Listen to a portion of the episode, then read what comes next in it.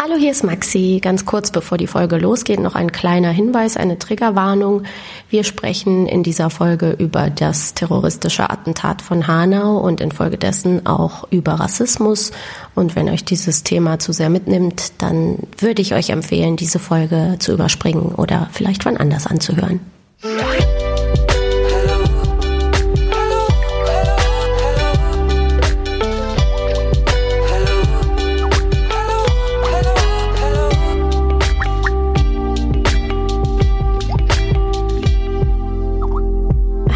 Herzlich willkommen zu Folge 47 von Feuer und Brot, dem Podcast von Alice und Maxi, aufgezeichnet heute mal wieder in Berlin im März, in Zeiten des Corona-Viruses, ähm, der ausgebrochen ist und ähm, äh, uns alle in crazy Stimmung versetzt. Kann ich das so sagen, Alice?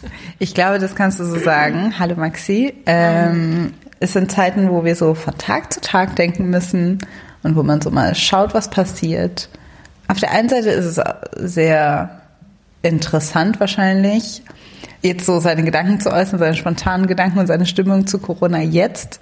Und vielleicht hört man sich das in ein paar Wochen an und denkt so, hm, mhm. da waren wir noch gut drauf. Oder vielleicht denkt man so, hm, da waren wir noch besonders panisch. Keine Ahnung, ich schätze mal eher Ersteres, aber ich weiß auch nicht. Ich mache einfach das, was irgendwie verlangt wird und das, was in meinen Möglichkeiten steht.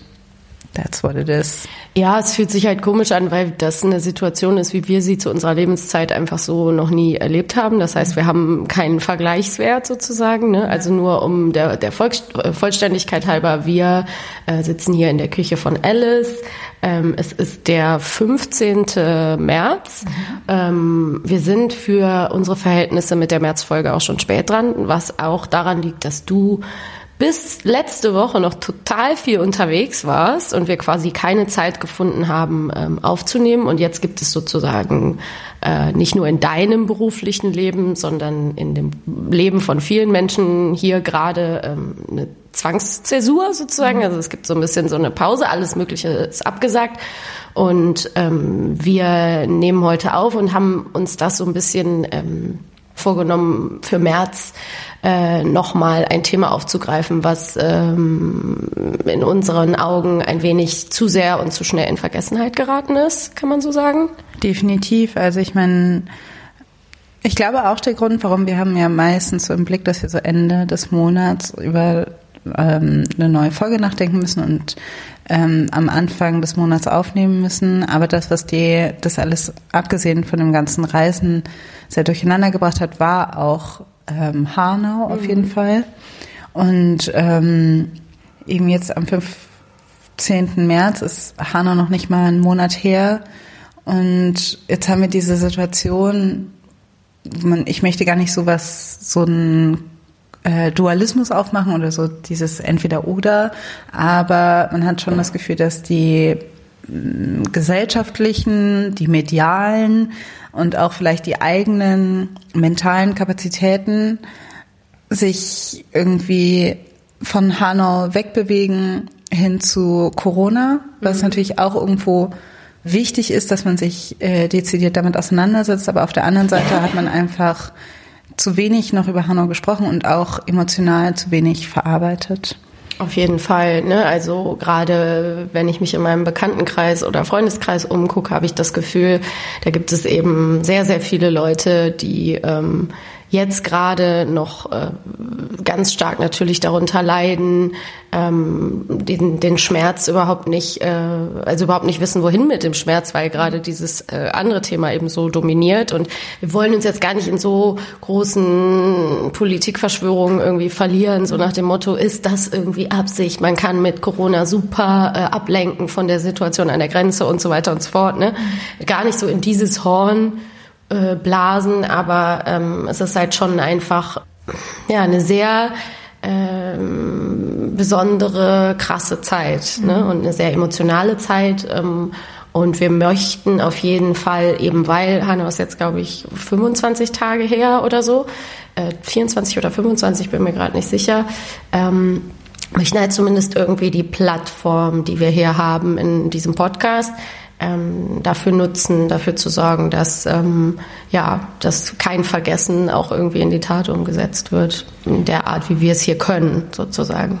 Genau. Podcasts sind ja auch eben da, dass man halt eine Folge hat, auf die man immer wieder irgendwie zurückgreifen kann und dass sie irgendwie da ist. Und ähm, wir hatten diese Gedanken auch, das hat sich irgendwie so in den letzten Wochen entwickelt, dafür, dass wir, ähm, dass das eine recht aufwendige Folge ist, sind wir immer noch recht spontan damit umgegangen. Ähm, aber das ist unser Beitrag gegen das Vergessen und für die Aufarbeitung ähm, nach Hanau. Wir sind relativ intuitiv vorgegangen. Es hätte sicher, es gäbe sicherlich tausend äh, Versionen, diese Folge zu machen. Es gäbe sehr viele Stimmen, die eigentlich eine Plattform brauchen. Wir haben uns drei Menschen ausgesucht, deren Wortbeiträge oder Geschriebenes uns aufgefallen sind, uns berührt haben. Und die lassen wir in dieser Folge zu Wort kommen. Das sind zum einen Shelda Kurt, ist Journalistin, war früher bei Z, ist jetzt freischaffend. So nach Hanau hatten ja viele das Gefühl, dass für sie das Leben erstmal kurz stehen geblieben ist, ne? dass irgendwie alles zerschlagen war, so extrem zerrüttet. Aber gleichzeitig, wenn man sich dann umgeschaut hat, was draußen passiert ist, das war halt diese Normalisierung. Also alles ist einfach, ne, hatte einen gewohnten Lauf und im Grunde so das eigene Seelenleben oder das eigene Empfinden dann auch nicht korrespondierend zu sehen mit dem, was außen passiert, ist mhm. ja auch eine ganz, ganz krasse. Also das macht ja einen total wirr und irgendwie auch kaputt. Miriam Davutwandi äh, war früher Chefredakteurin äh, des Splashmax, ist auch Journalistin, spricht auch sehr viel ähm, in Podcasts und ähm, hat früher sehr viele Interviews selber gemacht. Das klingt immer sehr zynisch, wenn man sagt, es hat einen gar nicht so geschockt, aber irgendwie war das so. Irgendwie rechnet man damit, dass sowas passiert. Ich meine, auch Angriffe auf Shisha-Bars gab es davor schon, gab es ja auch nach Hanau wieder drei. Es hat mich nicht überrascht, aber trotzdem schockiert. Also ich war einfach komplett innerlich leer. Ich, also ich war so, das war so eine Wut, die man gar nicht mehr irgendwie verarbeiten konnte in dem Moment. Und dann haben wir noch? Und dann haben wir noch Osan Zakaria Keskinkelic. Der ist auf, zum einen Lehrbeauftragter an der Ali Solomon Hochschule und hat zum anderen ein Buch geschrieben, Fremdgemacht und reorientiert. Diese ersten zwei Wochen nach Hanau also ich da überhaupt nicht über Corona oder irgendwas anderes nachgedacht habe, sondern nur darum. Es war sehr, sehr präsent. Ähm, habe viel dazu geschrieben, viel mit Menschen auch darüber gesprochen, aber dann konnte ich am Ende nicht mehr. Also ich habe richtig gemerkt, nach den zwei Wochen war ich so ausgelaugt, ich wollte einfach nur so eine Woche eigentlich durchschlafen und ich weiß nicht, wann ich sowas das letzte Mal hatte. Vielleicht hatte ich das bisher noch nicht in dieser Form. Ähm, kleiner Disclaimer, ähm, ich war diese ganze Woche krank, man hört es auch noch ein bisschen. Deswegen hat Alice sich äh, mit unseren Gästinnen alleine getroffen und wir haben auch einerseits aus Organisationsgründen, andererseits aber auch äh, für die Struktur der Folge haben, fanden wir das ganz sinnvoll, ähm, die Gespräche einzeln zu führen. Das Attentat von Hanau ist in der Nacht von Mittwoch auf Donnerstag am 19. Februar hat sich das ereignet.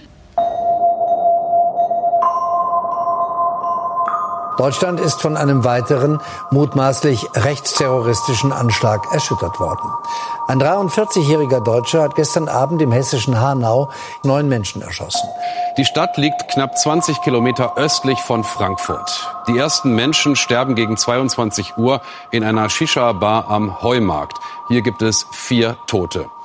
Der mutmaßliche Täter steigt in sein Auto und fährt ein paar Minuten nach Westen. Hier am Kurt-Schumacher-Platz ist das Ziel ein rund um die Uhr geöffneter Kiosk. Dort erschießt er fünf weitere Menschen. Anschließend soll der Schütze seine Mutter und sich selbst getötet haben. Die Menschen hier in Hanau fragen sich nun an diesem Abend, war es wirklich die Tat eines Einzelnen oder hatte er möglicherweise Mitwisser? Das werden die Ermittlungen nun zeigen müssen. Auf der Homepage des mutmaßlichen Täters. Er hatte eher äh, Videobotschaften äh, und eine Art Manifest eingestellt, äh, die neben wirren Gedanken und äh, abstrusen Verschwörungstheorien aber eine zutiefst rassistische Gesinnung aufweisen. Rassismus ist ein Gift. Der Hass ist ein Gift. Und dieses Gift existiert in unserer Gesellschaft und es ist schuld an schon viel zu vielen Verbrechen. Von den Untaten des NSU über den Mord an Walter Lübcke bis zu den Morden von Halle.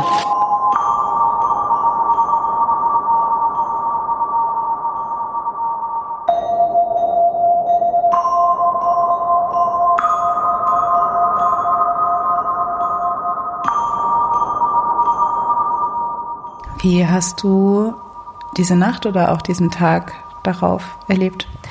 Äh, ja, da startet man halt wirklich direkt schon in echt äh, ja, verschiedene Aspekte dieses Themas irgendwie rein. Ich bin äh, nach Köln gefahren, ich bin zum Karneval gefahren. Ich war Mittwochabend dann zu Hause bei meiner Mutter, bei meinen Eltern und ähm, habe das dann natürlich sofort auf Social Media äh, mitbekommen und ja, habe das dann natürlich live irgendwie alles äh, verfolgt und fand es äh, wie auch an, wie sollte es auch anders sein, ganz schlimm und schrecklich und habe mir dann schon die Frage gestellt, was mache ich jetzt? Ne? Also ich habe irgendwie diesen äh, zur Information für alle, die Karneval nicht kennen, am Donnerstag ist dann halt so Weiberfastnacht und der wichtigste Tag von Karneval. Und ähm, ja, und es war dann irgendwie, ich war zum Frühstück verabredet bei einer Freundin und äh, eben mit der ich nach Köln gefahren bin und ja, also es war natürlich ein ganz großer Widerspruch äh, den Tag über, weil es hat halt diese verschiedenen Unteraspekte. Ne? Wir haben auch permanent irgendwie dann auf Social Media alle Neuigkeiten gelesen und dann natürlich auch sofort gelesen irgendwie, dass es ein äh, ganz großes Privileg ist, jetzt Karneval feiern zu können und irgendwie zur Tagesordnung überzugehen und ähm, sicherlich äh, hat, hat das sehr viele Leute auch ähm, wütend gemacht zu sehen, dass Karneval gefeiert wurde. Und wir kamen irgendwie nicht so richtig raus aus dieser Nummer, weil ich auch einfach nicht wusste, was, was soll ich jetzt da tun. Ne? Hatte dann auch total das Bedürfnis, ähm, wenn wir das irgendwie hinkriegen, in der Folge hier darüber zu sprechen. Aber mhm. wie war das bei dir? Du saßt quasi, sag ich mal, mit Kostüm und so in dieser Kölner Feierei und hast wahrscheinlich bei Social Media eben diese ganzen anderen Dinge gesehen. Ich saß hier in Berlin. Ich musste arbeiten. Meine Aufgabe für den Tag war, einen Kommentar zu verfassen für Resonanzen. Das ist eine Kultursendung für WDR 3. Das heißt, ich musste ein aktuelles Thema in ein Meinungsstück ja, niederschreiben. Das war eine Aufgabe, die ich zum ersten Mal gemacht habe. Und dann war es auch so schwierig, weil es dann auch so ganz so journalistische Fragen, okay, ne, mit der Redaktion telefoniert, ja, Hanau wird schon eine halbe Stunde vorher in dem Politikjournal diskutiert mhm. als Kommentar. Das heißt, du musst einen anderen Zugang finden. Und man denkt so, ja, das Einzige, woran ich denken kann, mhm. ist aber mhm. Hanau.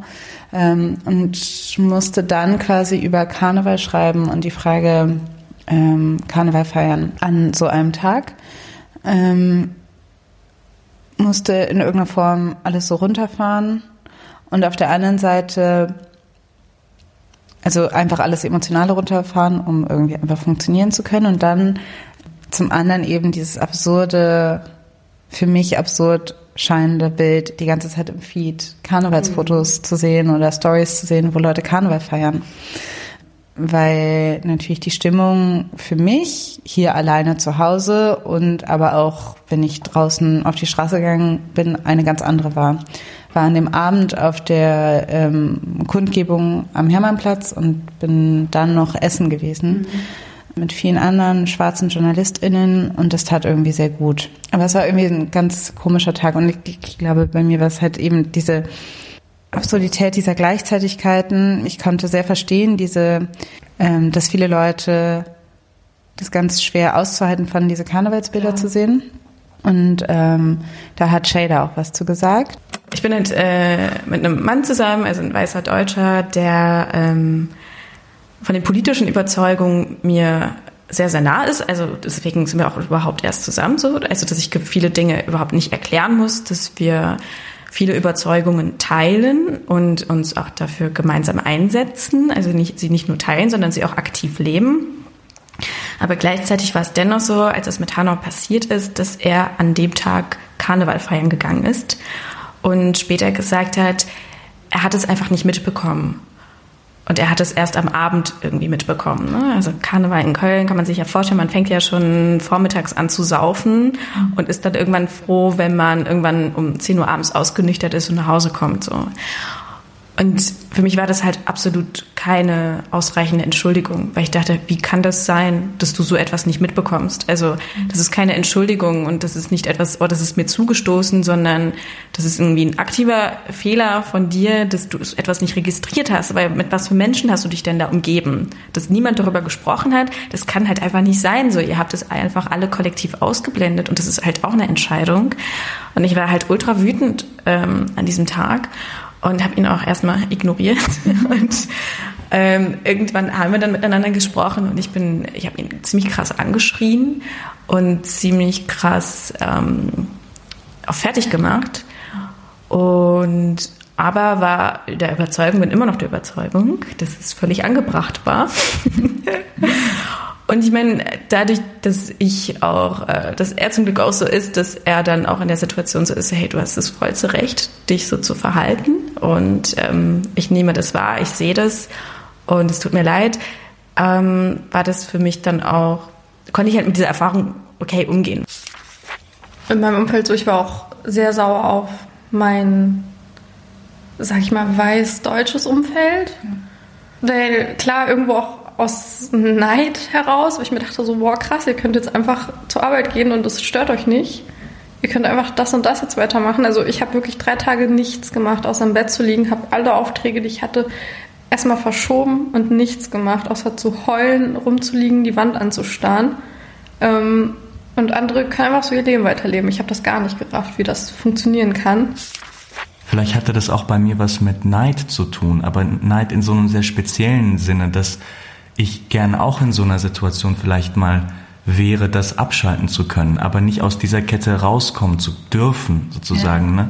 Also Neid ist vielleicht das falsche Wort, aber einfach, dass ähm, man merkt, man es nicht weiß. Ja. Und andere, die allergisch darauf reagieren, weiß genannt zu werden oder auf dieses Privileg angesprochen zu werden, für die läuft es, läuft es nach Hanau einfach normal weiter. Also nicht für alle. Klar, es gibt Leute, die haben sich dann auch damit auseinandergesetzt. Ich habe viele Mails bekommen, übrigens nicht nur rassistische, sondern auch von, ähm, von ähm, weißen Mitbürgerinnen und Mitbürgern, die sich bei mir entschuldigt haben für den Rassismus in Deutschland. Mhm. Das fand ich auch ganz interessant. Ja.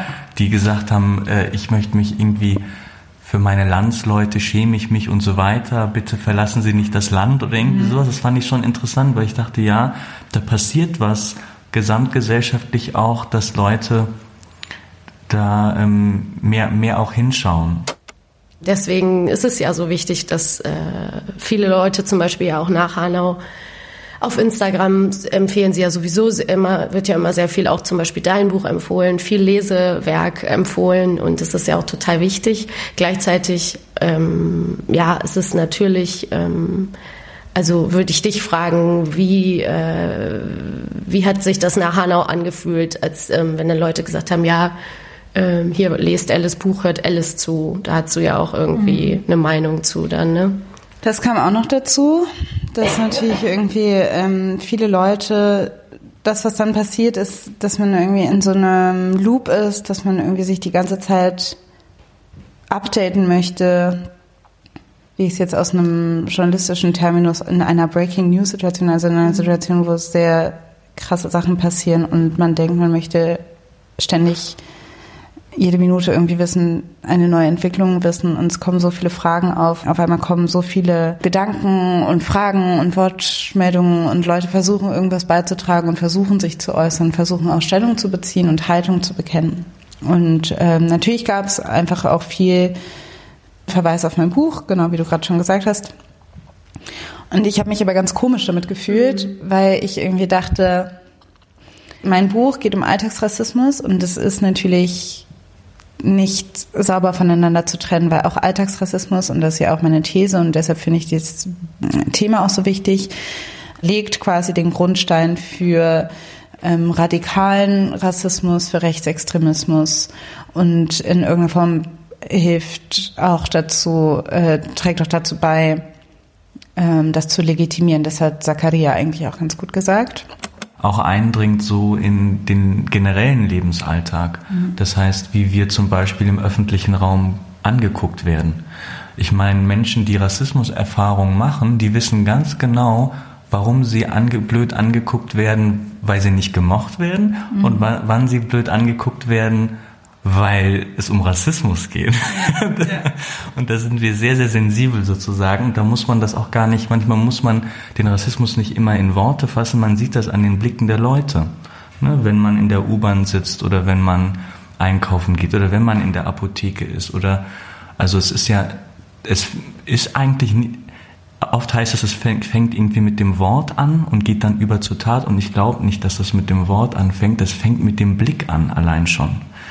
Und ähm, ich habe viele solche Erlebnisse auch gemacht, vor allen Dingen halt auch in Behörden natürlich, aber auch ähm, bei Ärzten, mhm. in Arztpraxen zum Beispiel. Mhm. Gerade in den Orten, wo man ja selten nach dem Rassismus fragt, weil man den oft vermutet, so im Osten bei Menschen, die arm sind, die arbeitslos sind und so weiter. Das ist absurd, weil man den Rassismus in jeder sozialen Schicht findet. Und ich finde, der drückt sich auf so eine ziemlich gefährliche ähm, intellektuelle Art irgendwie auch aus, eben bei einem Juristen oder bei einer Ärztin. Und oder bei einem Steuerberater, wie du oder, letztens getwittert hast. Ja, genau. Oder bei einem Steuerberater, der mir äh, eine Mail geschickt hat, dass Deutsche vorher in Deutschland waren. Ne, er meint sich, ich bin ja auch Deutsch, aber wir wissen, was er meint. Wir verstehen mhm. die Codes. Er sagt, Deutsche waren hier vorher.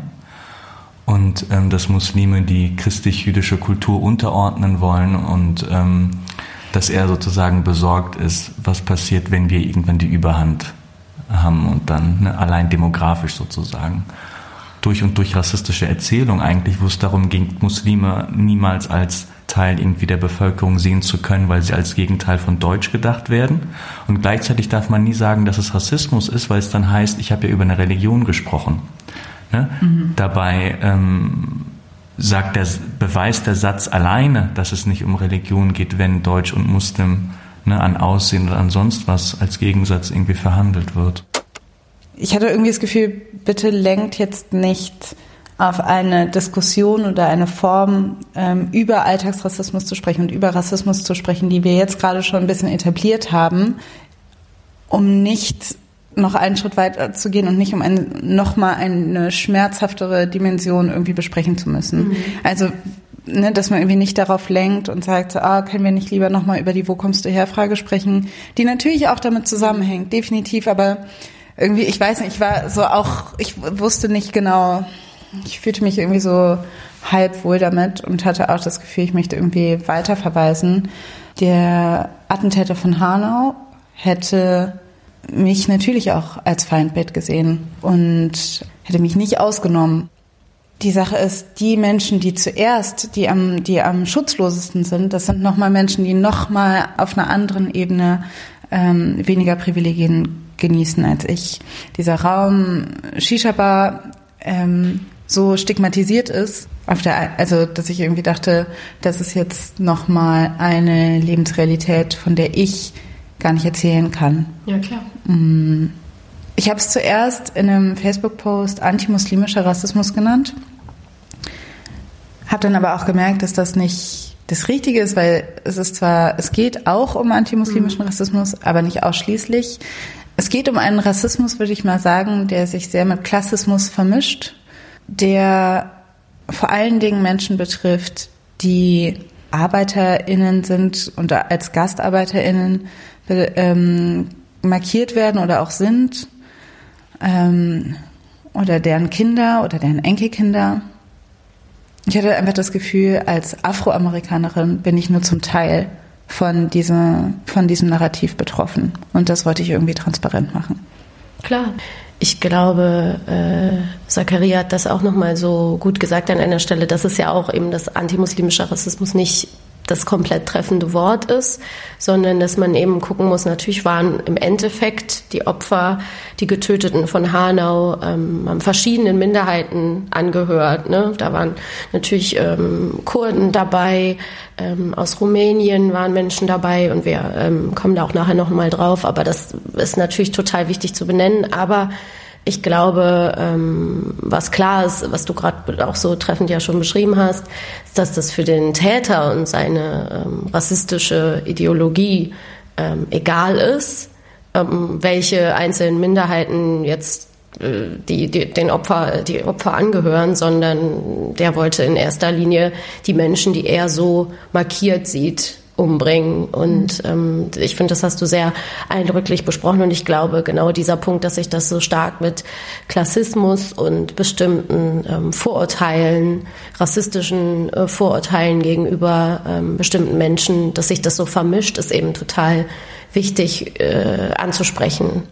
Das erinnert mich daran, dass ich als ähm, Jugendlicher manchmal bei Zugfahrten Französisch gesprochen habe in den Zügen, weil ich festgestellt habe, dass die Leute dann anders mit mir umgehen, als wenn ich jetzt irgendwas anderes spreche, als wenn ich jetzt Türkisch oder sonst irgendwas spreche. Aber wenn ich zum Beispiel nach dem Platz gefragt habe oder wenn ich mal gesagt habe, ich möchte, ähm, wo ist das und das und das. Mhm.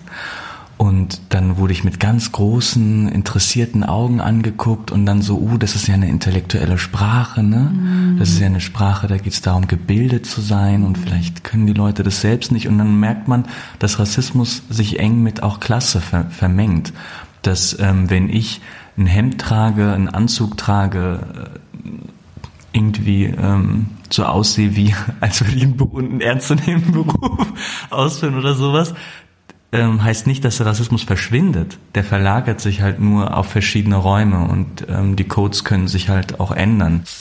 Diese Menschen, die in Hanau umgebracht worden sind, es ist egal, was sie gesellschaftlich geleistet haben, ob sie nur äh, deutsche Freunde hatten, wie sie ihr Aussehen modifiziert haben, wie sie gesprochen haben, was sie sonst getan haben. Es war egal. Man hätte ihnen das so oder so angetan.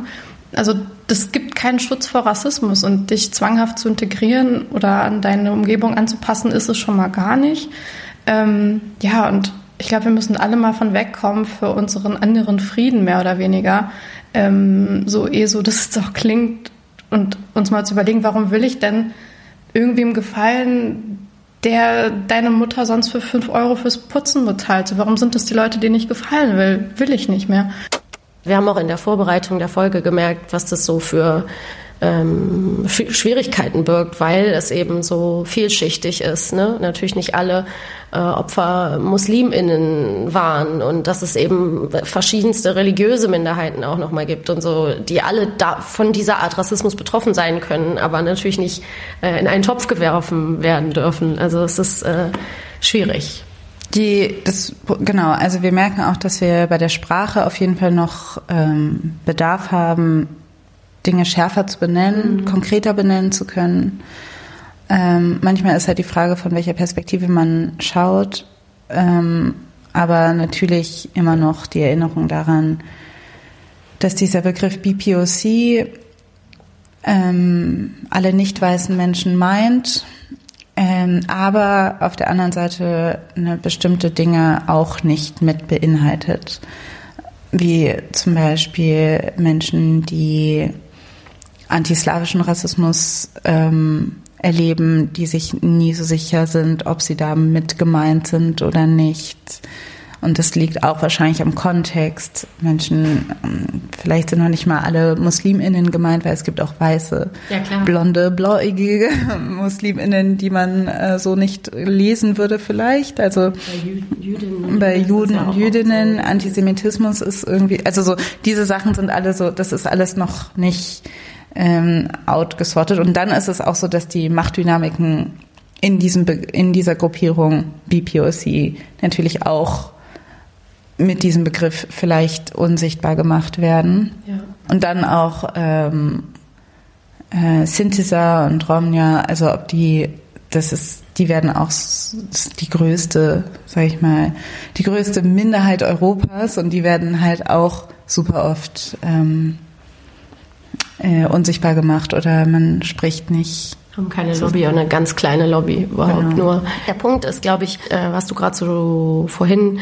ähm, so gut angemerkt hast, ist, dass du eine Wut verspürt hast auf dieses, ähm, diese bestimmte Art von ähm, Abwertung, von ähm, Stereotypisierung. Du hast das in dem Post ja auch so klar äh, gemacht, dass es irgendwie ähm, genau sowas wie ähm, Shisha-Klischees äh, und Jokes und Nachmachen und Slang nachmachen und auf irgendeine so Art ähm, da drüber stehen, ähm, dass das irgendwie so akzeptiert ist auf irgendeine Art, auch in so Kreisen, in denen man sich so bewegt, irgendwie Schule oder Uni oder was auch immer, ne, oder im Arbeitsumfeld, dass die Leute sich noch sehr schwer damit tun, ähm, zu checken, dass das eben auch rassistisch ist und dass es eben auch klare Folgen hat. Und ich finde, am besten zeigt sich das ja darin, dass zum Beispiel damals die Morde des äh, NSU als ähm, Dönermorde ganz lange betitelt wurden.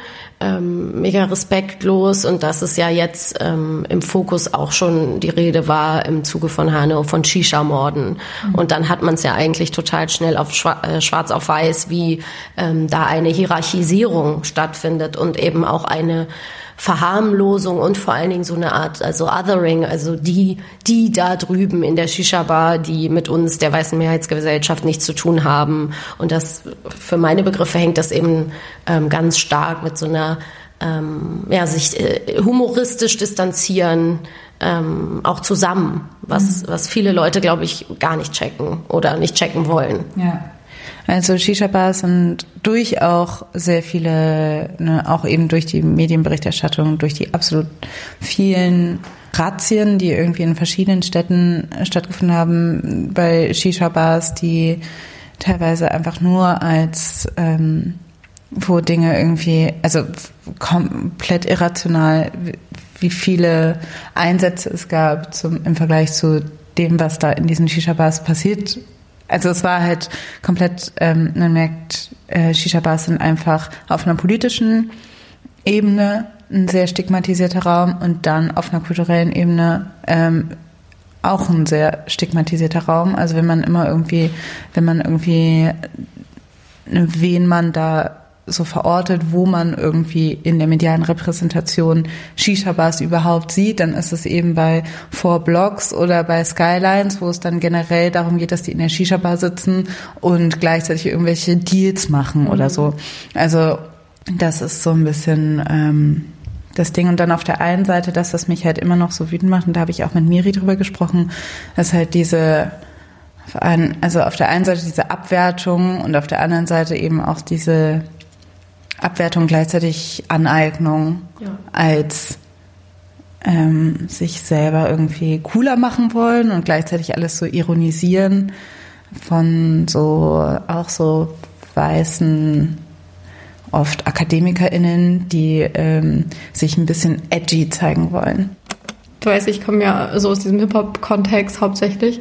Ähm, auf alle, die so Hafti gehört haben und so gepostet haben, was sich nicht bei mir gemeldet haben. Ich dachte so, was, was fühlt ihr? Was gibt euch das jetzt, wenn ihr das hört? Aber Leute in eurem scheiß privaten Umfeld euch nicht so interessieren. Also, ja, das habe ich irgendwie nicht ganz verstanden.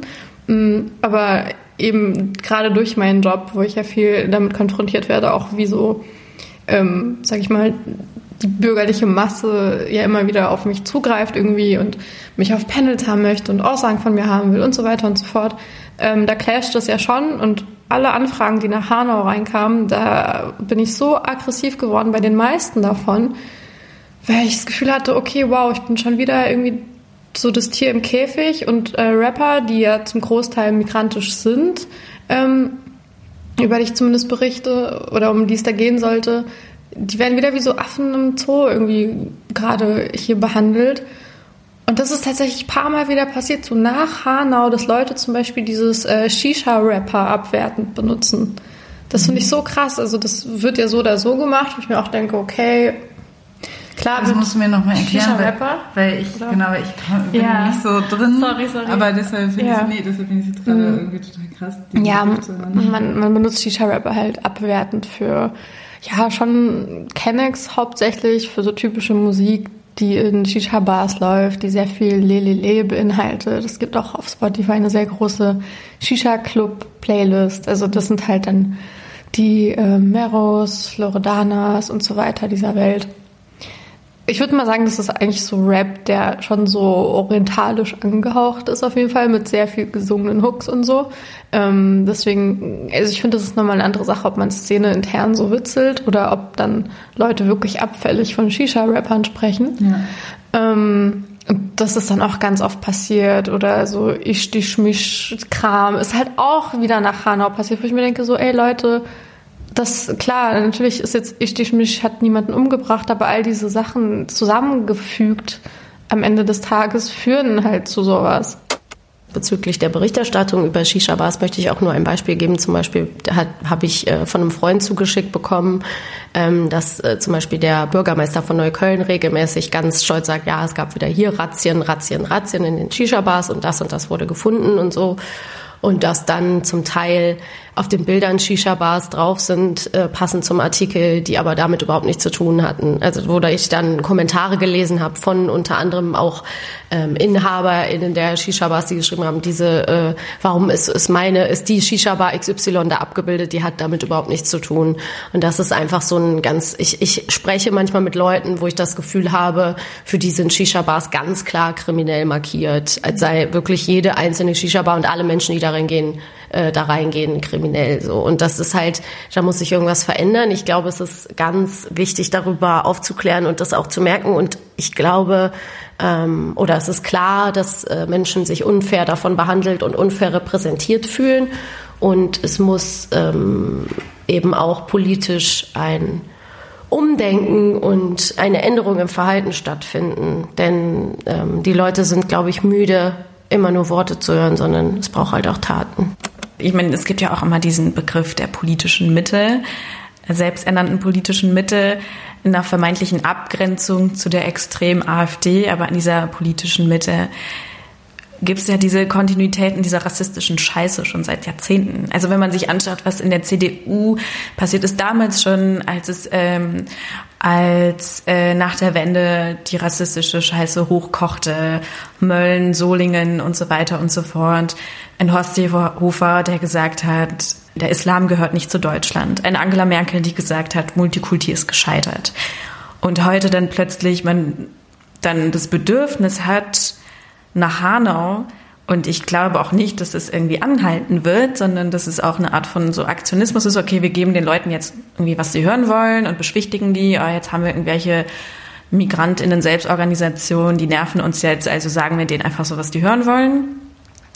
Und ich bin mir ziemlich sicher, dass dann ein paar Monaten Horst Seehofer den nächsten rassistischen Spruch bringen wird und das nächste rassistische Gesetz und es die nächsten Asylverschärfungen geben wird und so weiter und so fort. Also früher war ich auch ganz hippie-mäßig und war so, ja, wir brauchen mehr Liebe und Empathie, aber das ist ja Bullshit. Es gibt keine Legitimation dafür, Menschen umzubringen für ihre Herkunft oder ihr Aussehen. Ähm, und dann immer auf so, ja, Empathie und das, das ist, wir brauchen einfach Empathie. Und das ist Bullshit. Ähm, das, das war für mich auf jeden Fall so eine Änderung. Das klarer benennen zu können, was meine politischen Erwartungen sind und wofür ich kämpfe und weniger so, ähm, das Angst davor zu haben, dass, dass es zu radikal klingen könnte. Also ich kann jetzt halt klar benennen, okay, gibt diese scheiß NSU-Akten frei. Wir wollen Beauftragte gegen Rassismus. Wir wollen das, das, das und nicht mehr Empathie und Liebe, weil mehr Empathie und Liebe, ja gut, die kannst du halt, also wie willst du die herzaubern? Dafür gibt es halt kein Gesetz. Aber für all diese anderen Dinge, da gibt es schon praktische Sachen, die man umsetzen kann. Es gab ja diesen Brief von Sayopil Temis, der Mutter von Ferhat Unvar, der auch bei dem Anschlag gestorben ist einen offenen Brief an Angela Merkel, in dem sie drei Forderungen formuliert hat. Und die erste Forderung war die Forderung einer lückenlosen Aufklärung, die zweite Forderung einer finanziellen Hilfe und das dritte war im Grunde eine Stiftung zu gründen, um Arbeit gegen Rassismus und so weiter und so fort zu leisten. Und da dachte ich auch so krass, dass diese Frau in dieser Situation das Bedürfnis hat, einen Brief zu schreiben, in dem sie Forderungen stellt, die eigentlich selbstverständlich sein sollten. Also die Forderung nach einer lückenlosen Aufklärung. Aber wir leben halt leider in einem Land, wo es eben nicht selbstverständlich ist. Das hat ja NSU gezeigt. Das zeigen, weiß ich nicht, sämtliche Fälle, Ori Jallo mhm. und andere rassifizierte Menschen, die von der Polizei getötet wurden, wo es nie eine Aufklärung gab. Also das finde ich halt total krass. Mhm.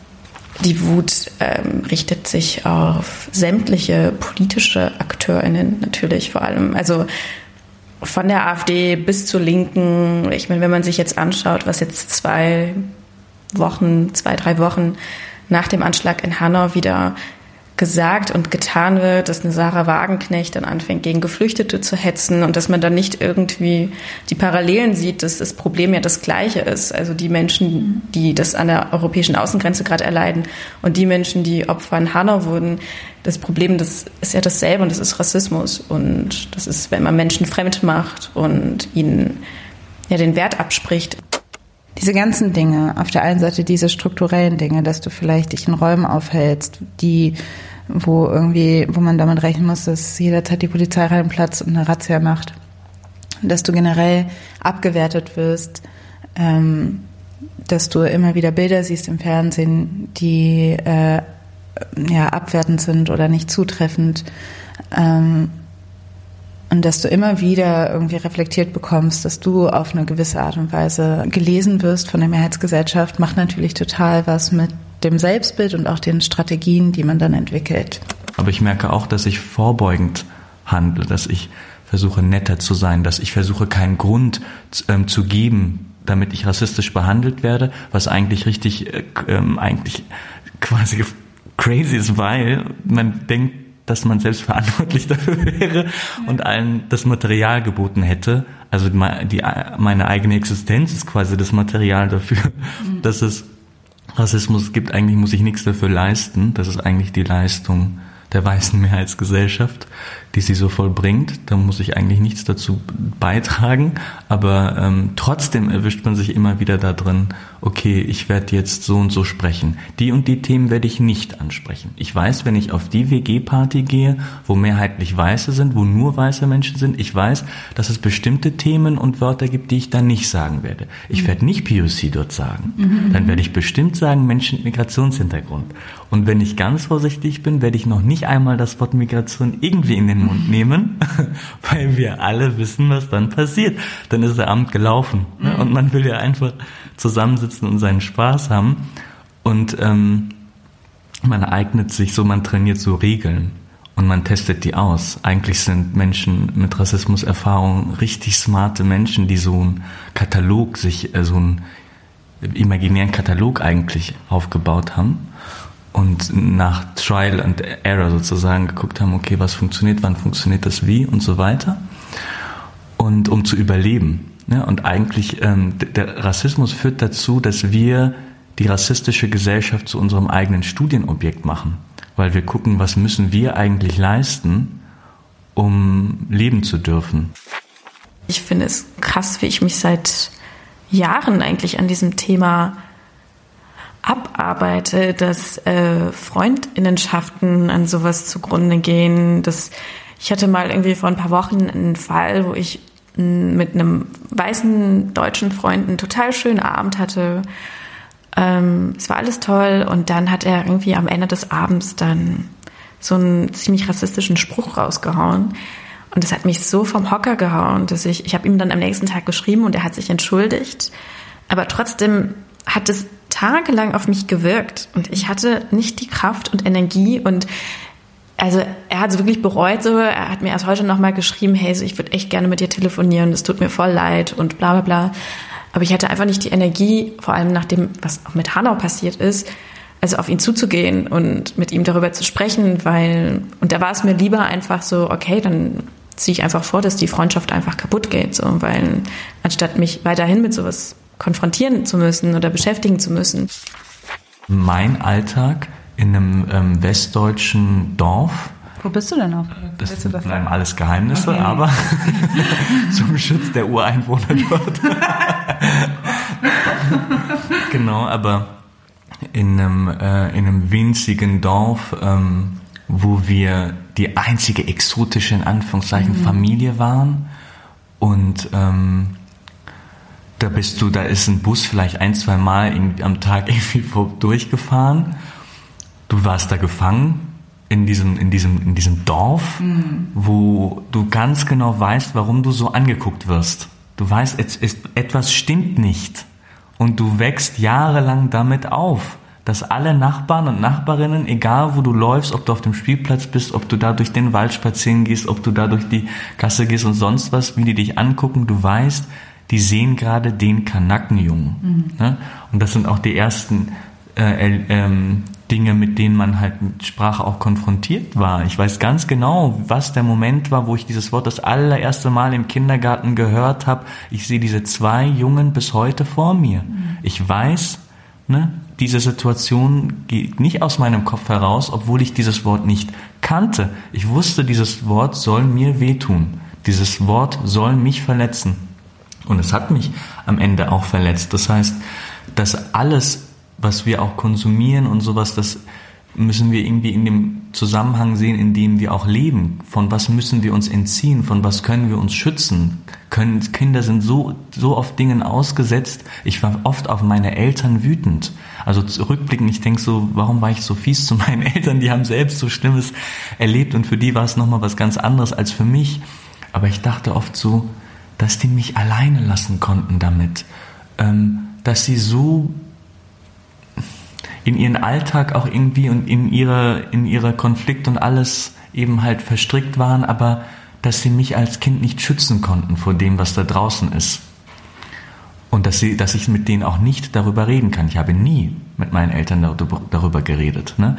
Allein dieses Angst haben, aus der Tür rauszugehen, zur Bushaltestelle zu laufen, weil du ganz genau weißt, auf dem Weg zur Bushaltestelle und auf dem Weg auch zurück später von der Bushaltestelle wirst du von diesem weißen Jungen jeden Tag geschlagen und beschimpft.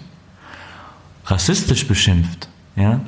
Aber das nennt man ja dann Mobbing, man kann das schön auch so herunterspielen und so weiter. Rassismus ist real, auch im Kindesalter. Rassistische Gewalt ist es. Ganz am Anfang war das eine komplette Anpassung und komplettes äh, Whitewashen von alles, was mich ausmacht. Also sei es optisch von, ähm, das sind Sachen, die trage ich bis heute mit, zum Beispiel Haare glätten. Ich habe eigentlich mega die Locken, aber ich glätte sie bis heute und das ist noch so ein Relikt von damals, als ich darauf eben nicht klar kam, dass man mich deswegen mal blöd angemacht hat oder so. Oder ähm, komplett, ich bin nicht in die Sonne gegangen, zum Beispiel als Jugendliche bin nicht schwimmen mit den anderen gegangen, weil ich Angst hatte, braun zu werden. Ähm, und auch so Sachen wie, ja, auch Slang, der bei mir natürlich mit Hip-Hop irgendwo automatisch da ist. Auch da habe ich mir krass versucht, das zu unterdrücken, obwohl das automatisch aus einem raussprudelt, obwohl das ja auch einfach eine popkulturelle Sozialisation ist und gar nichts mit meiner Herkunft unbedingt zu tun hat. Also ich habe versucht, alles von mir fernzuhalten, was damit zu tun hat. Ähm, und ich kenne das auch von ganz vielen. Das, das habe ich zwar nicht gemacht, aber dass man zum Beispiel nicht in so Gruppen von Migranten und Migrantinnen dann hängt, dass man dann auch versucht, ähm, ja, sich aus diesen Gruppen fernzuhalten. Ähm, ja, aber ich glaube, da habe ich für mich persönlich wie so eine kleine Emanzipation durchgemacht und das ist aber ein mega harter Prozess und ich bin da immer noch nicht durch. Wie gesagt, du siehst, die Haare sind geglättet, also es gibt da immer noch ganz viele Punkte. Ähm, und es ist hart. Ich weiß auch gar nicht, wie man das genau schafft. Ich glaube tatsächlich schon im Austausch mit anderen. Also erst als ich aus, ich komme ja auch aus einem Kaff in Baden-Württemberg, erst als ich aus dem Kaff weg bin, ähm, in eine Großstadt gezogen bin, also ich bin nach Frankfurt am Main und ähm, dann Leute um mich herum hatte, die aussehen wie ich, die ähnliche Geschichten zu erzählen haben wie ich. Das war so dann der Weg, sich daraus zu emanzipieren, zu merken, dass du nicht komisch bist und du nicht äh, dich drum kümmern musst, nicht rassistisch beleidigt zu werden, sondern dass der Rassist das Problem ist. Das habe ich sehr lange nicht gecheckt. Ich erinnere mich zum Beispiel an eine Situation an der Uni. Da hat der Dozent ähm, Gruppen eingeteilt nach Themen ähm, und hat dann abgefragt, wer will in die Gruppe und so weiter und hat, hat dann die Namen der Studierenden immer unter die Themen geschrieben. Und immer vollständig, ja. Vor- und Nachnamen hat das aufgeschrieben. Dann war ich an der Reihe. Dann habe ich gesagt, ich möchte in die Gruppe B. Ich heiße so und so. Und dann hat er meinen Namen abgekürzt mit einem Buchstaben Punkt. Und dann habe ich gesagt, so, jetzt weil Sie das gemacht haben, müssen Sie alle anderen Namen auch abkürzen und korrigieren. Und wirklich alle haben sich umgedreht, mich angeguckt, so richtig schockiert. Dabei dachte ich, ja, ihn muss man schockieren angucken, nicht mich. Und, und er hat, er hat gesagt, wirklich? Ich so, ja. Also, okay. Dann hat er den Schwamm genommen und hat überall die Namen weggemacht, nur noch, dass der erste Buchstabe übrig bleibt. Und dachte ich, also nein, so, geht doch, wieso macht man das? Aber wenn ich jetzt zurückkomme zu diesem Austesten, dann, ähm, gibt es auch diese Phasen, wo man sagt, nein, jetzt erst recht, äh, ich bin irgendwie der Ausländer und zu meiner ausländischen Kultur gehört das und dann spreche ich extra irgendwie gebrochenes Anführungszeichen, gebrochenes Deutsch und vermischt da noch die Wörter aus der und der Sprache irgendwie rein. Es ist ein Spiel mhm. und alles ist ein Spiel, weil Zugehörigkeit immer eine Performance ist. Die wird von jedem Menschen performt.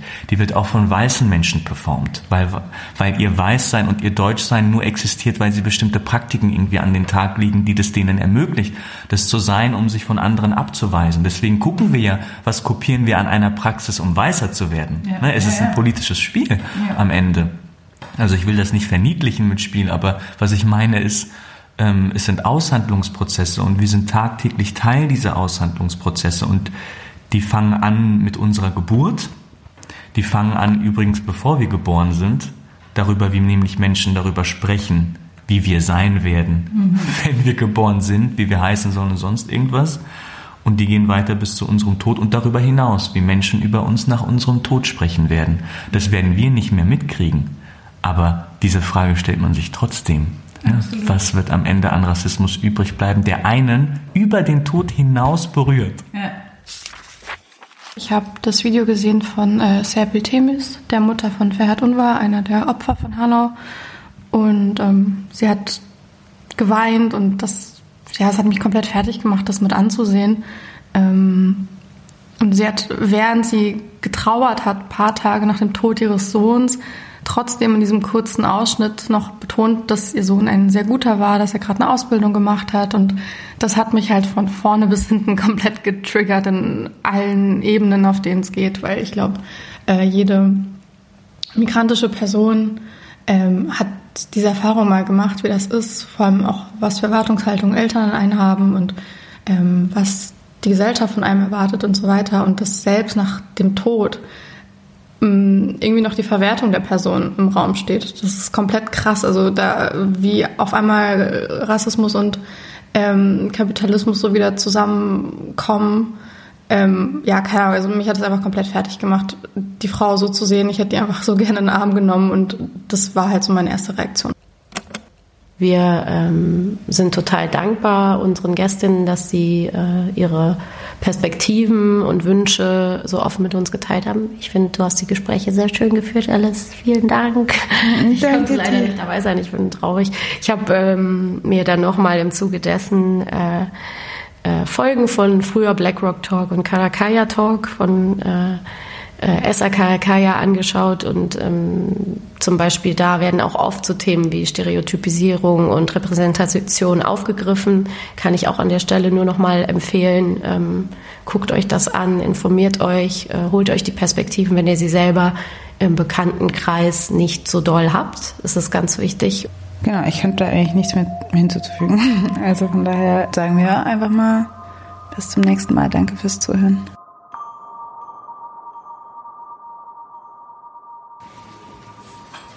Lütfen başka bir gencin başına, başka bir ailenin başına gelmesin. Ben oradaki çocukların hepsini tanıyordum. Hepsi çok pırıl pırıl çocuklar. Hiçbir işsiz güçsüz değildi. Hepsi benim oğlum yeni mesleğini üç hafta önce bitirdi. Hayata atılacaktı.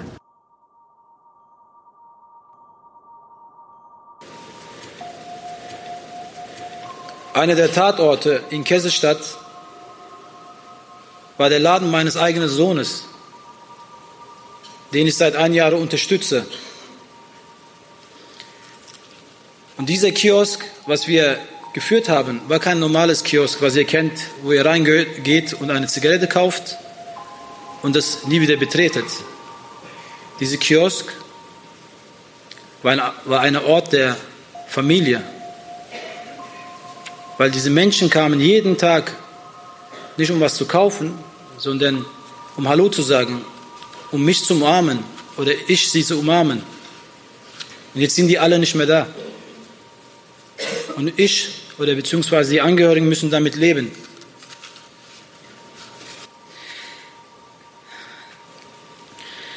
Fassungslos bin ich darüber, dass mein Bruder aufgrund dieses schrecklichen Verbrechens nie wieder lachend und fröhlich zu unserer Haustür hereinkommen wird. Fassungslosigkeit herrscht darüber, dass nach so einer schrecklichen Tat Hass und Rassismus in unserer Gesellschaft und im Netz nicht aufgehört haben. Ich möchte hier keine einzelnen Beispiele nennen, um dem Hass keine Plattform zu geben. Deswegen habe ich eine Bitte an Sie alle. Sorgen Sie, sehr geehrte Politiker, dafür, dass die Umstände dieses schrecklichen Verbrechens restlos aufgeklärt und die entsprechenden Lehren daraus gezogen werden, damit sich so eine schreckliche Tat nicht wiederholen kann. Helfen Sie, liebe Trauernde, dass wir den Hass und das Gift namens Rassismus, so wie Sie es genannt haben, Frau Bundeskanzlerin, aus unserer Gesellschaft restlos verbannen und wir alle, auch wenn wir verschiedenen Glaubensrichtungen angehören, friedlich und glücklich in unserem Land gemeinsam leben können. Dies sind wir den Ermordeten schuldig und das ist das Mindeste, was wir tun können. Danke.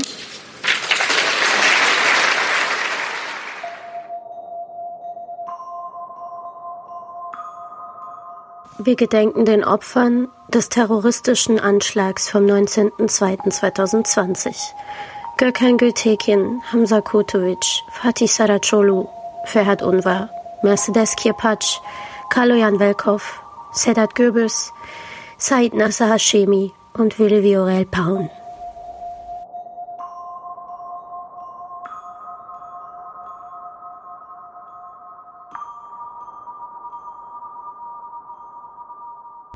Das war eine neue Folge von Feuer und Brot. Vielen Dank an unsere Gäste Sheda Kurt, Miriam Davutwandi und Osan Zakaria Keskinkelic. Zuletzt hörtet ihr CP Temis, Kemal Kurczak und Ayla Kotovic. Maxi und ich haben die Folge konzipiert. Beim Schnitt hatte ich diesmal Unterstützung von David Wieching. Vielen Dank, David. Der Jingle kommt von Chris Sommer und die Musik von Epidemic Sound. Wenn ihr Feuer und Brot unterstützen möchtet, könnt ihr das mit einer monatlichen Spende auf Steady oder Patreon. Und wenn ihr über iTunes hört, lasst uns gerne eine Rezension da. Bleibt diese Tage gesund und achtet aufeinander.